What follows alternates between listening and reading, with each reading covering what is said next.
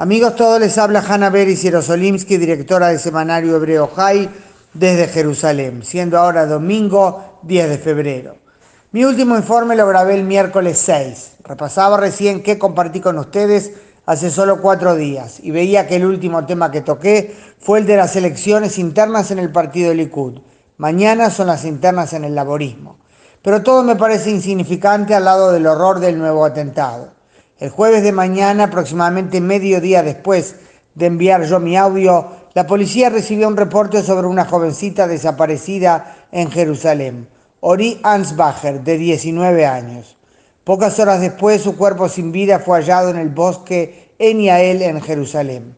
Hace corto rato, el Shabak, Servicio General de Seguridad, que ha estado a cargo de la investigación junto con la policía, confirmó su muerte fue producto de un atentado terrorista. Ori estaba haciendo su servicio nacional, la alternativa al ejército por la que optan a menudo jovencitas religiosas, en un instituto de jóvenes en situación de riesgo que se encuentra en la zona de Eniael. Había dicho a una amiga, por algo que la había perturbado, que tiene necesidad de estar sola un rato en la naturaleza. La tragedia fue que en ese mismo momento el palestino Arafat Arfaie, de 29 años, de Hebrón, que había salido de mañana de su casa con un cuchillo, estaba al acecho.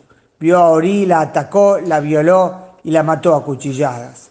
El cuerpo de Ori fue hallado, como decíamos, ese mismo jueves. En base al concienzudo análisis forense del lugar, el Servicio de Seguridad logró ya el día siguiente llegar al sospechoso del asesinato. Quiso la suerte, si es que cabe el término, que en el pasado ya había estado preso en Israel, por lo cual había pruebas de su ADN en el registro del Servicio de Seguridad.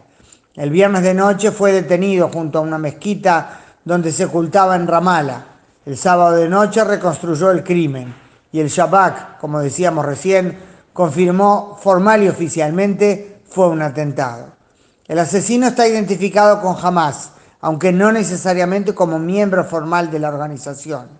En Israel hay quienes, como ha sucedido en situaciones similares anteriores, claman por imponer pena de muerte a terroristas responsables de asesinatos especialmente crueles.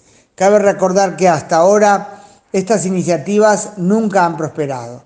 Y por cierto, no porque alguien aquí considere que esos asesinos no merecen morir.